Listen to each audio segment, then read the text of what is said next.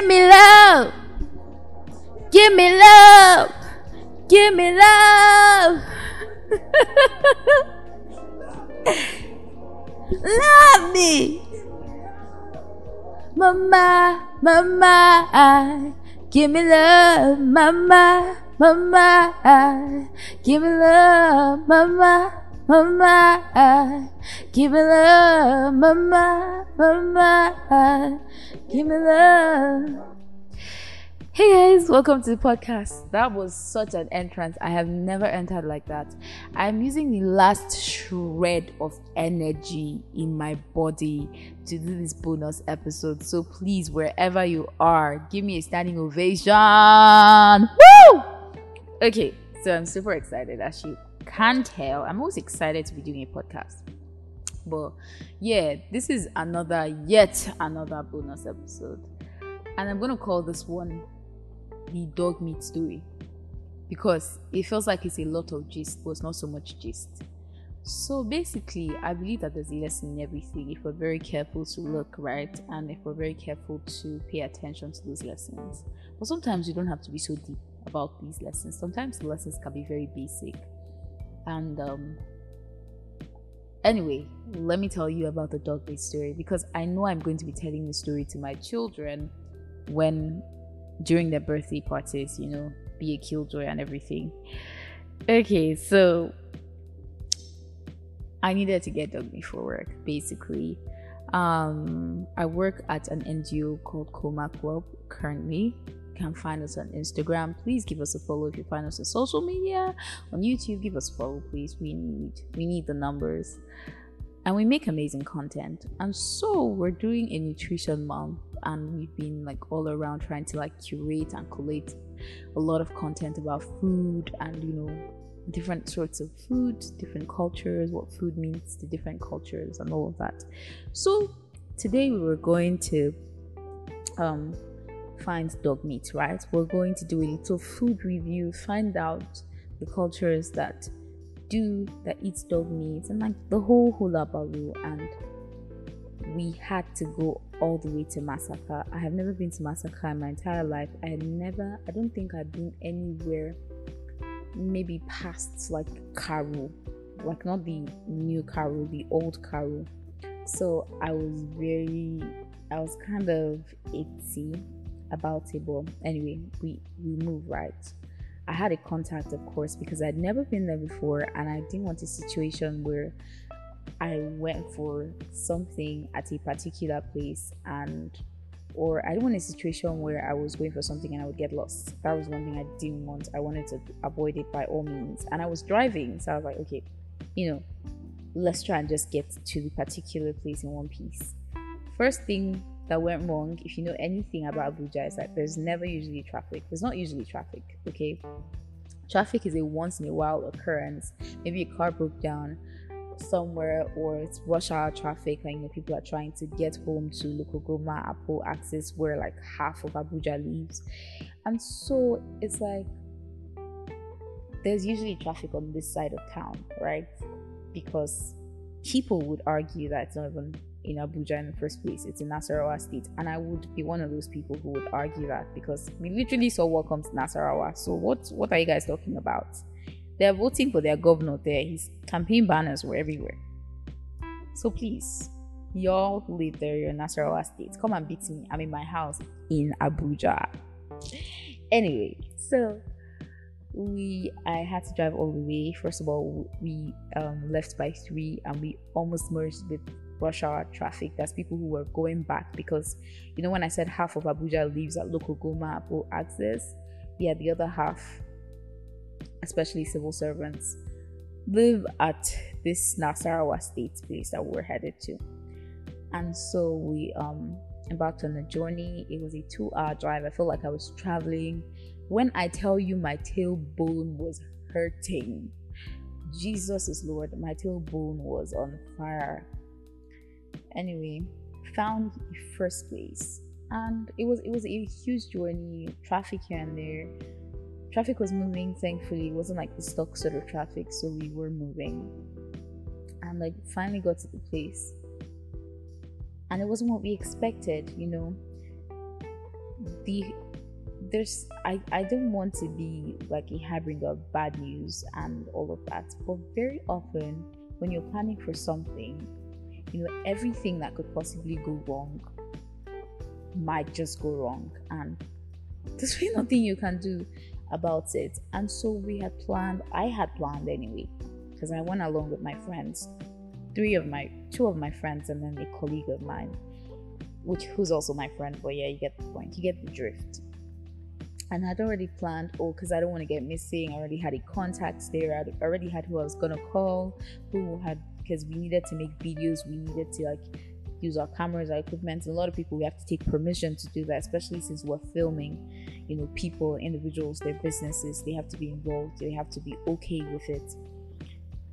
And so, um, everything went wrong. First of all, it took us a a lot to find place and when we did, there was only one man who who sold dog meat um, at the place, and um, he sold. He was drunk or high.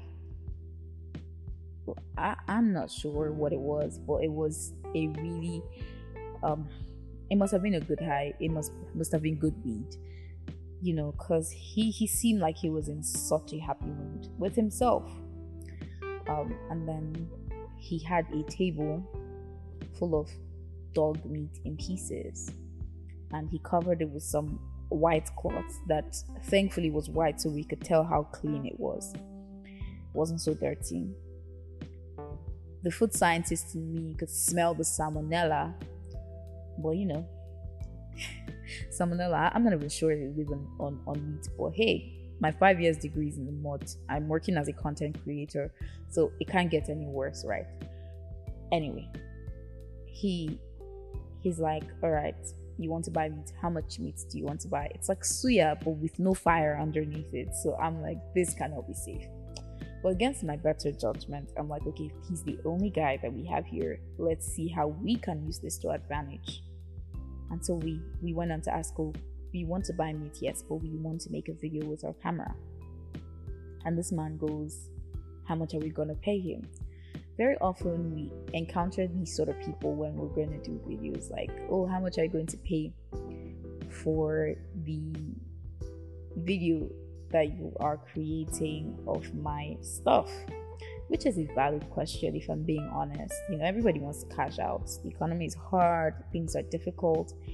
I get it sort of. But then I also think that maybe it's because I'm on the other, I'm on the receiving end of things. But I also think that you should be considerate to these people. Here's the idea if I was to buy something and I brought out my phone and I started filming myself buying stuff, it, it, it wouldn't quite concern you. You, you uh, you know. But once we decide to take official permission from you and say, oh, we don't want to film you, we want to just film your stuff, you know, while we buy, then it becomes a problem. And I ha- I have encountered that like a, a lot when we're trying to like create content, especially since culture, which is what Coma Club is about, involves interaction with people, with a lot of elements of culture, but people are a huge element of the culture. So, very often we have had interactions where people say, No, you have to pay us. How much do you, how much are you willing to pay us? How much are you going to pay for it? For all intents and purposes, ignore my dogs. How much are you going to pay for it? And things like that. Um that is not the point anyway. So in the middle of how difficult and how tough it was to find um, dog meat and to even film the terrible dog meat that we found at first, I said, okay, you know what? Is there any place else? I, I turned to the man's neighbor, like another, you know, stall. I won't call it a shop, a stall that sold roast fish and the rest. And I was like, oh, is there any place else around where we could get dog meat? And that is where the struggle began, basically, in a nutshell.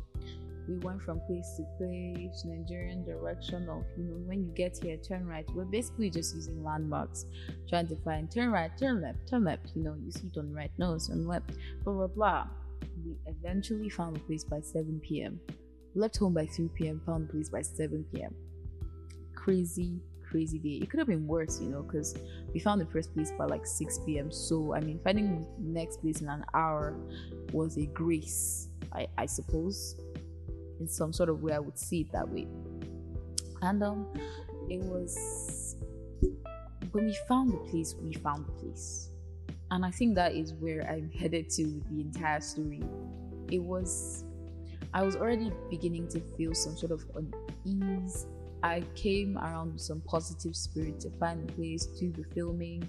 In my head, I was like, we'll do the filming in an hour, we'll be on our way, we won't hit any traffic none of that worked out. We hit traffic, we didn't even get to do the filming at all, and everything just seemed sort of crazy. But we found the place, and it just seemed like when we did find the place, everything fell into place. You know, we found a place where we could go earlier tomorrow.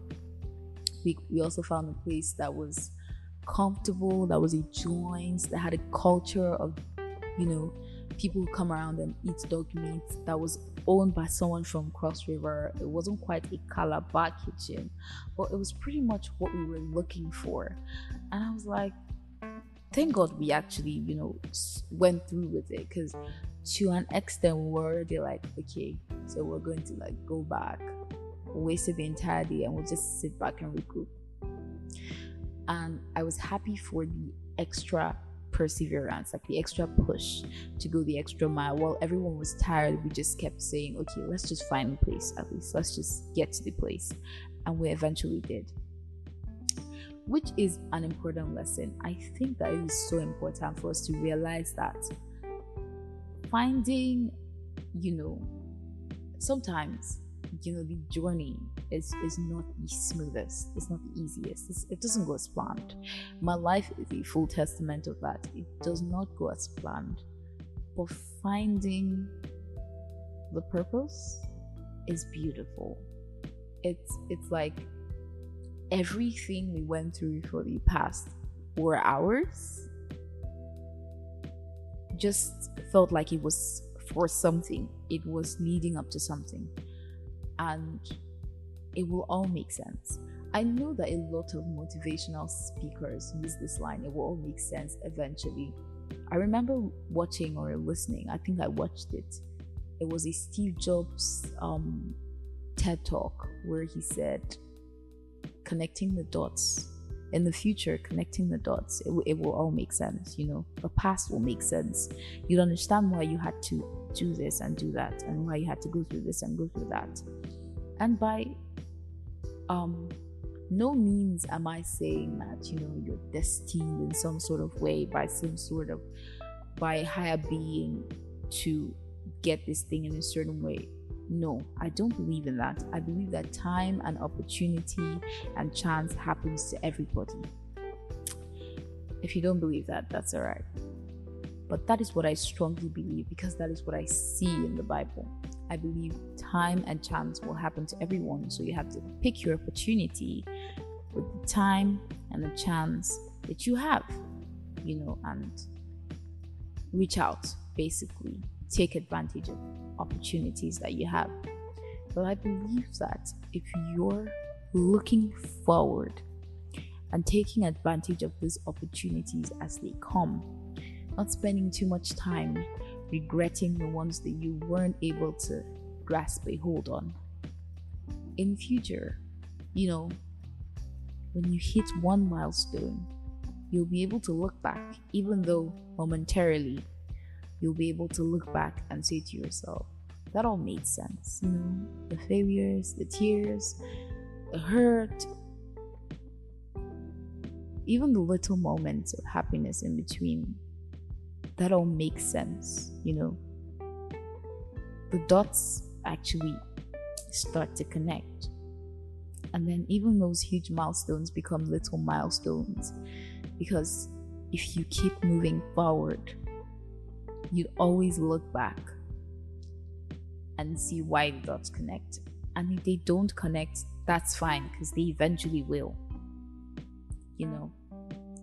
And I, I'm saying this with I'm not just preaching, I'm taking my own advice. Beyonce said, I'm saying that with all conviction because I know it is true. I've seen it happen countless times. I've seen the system replicate. I've seen it over and over in my life and the life of people around me. And I know that while it might not seem like that right now, that is life.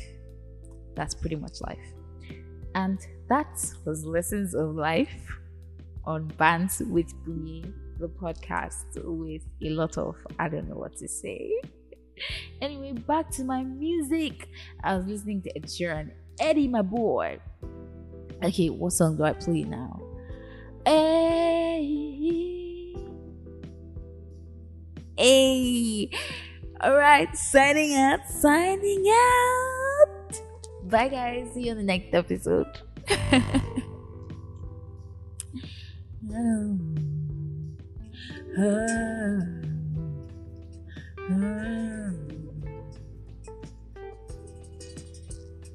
I've been spending all the time.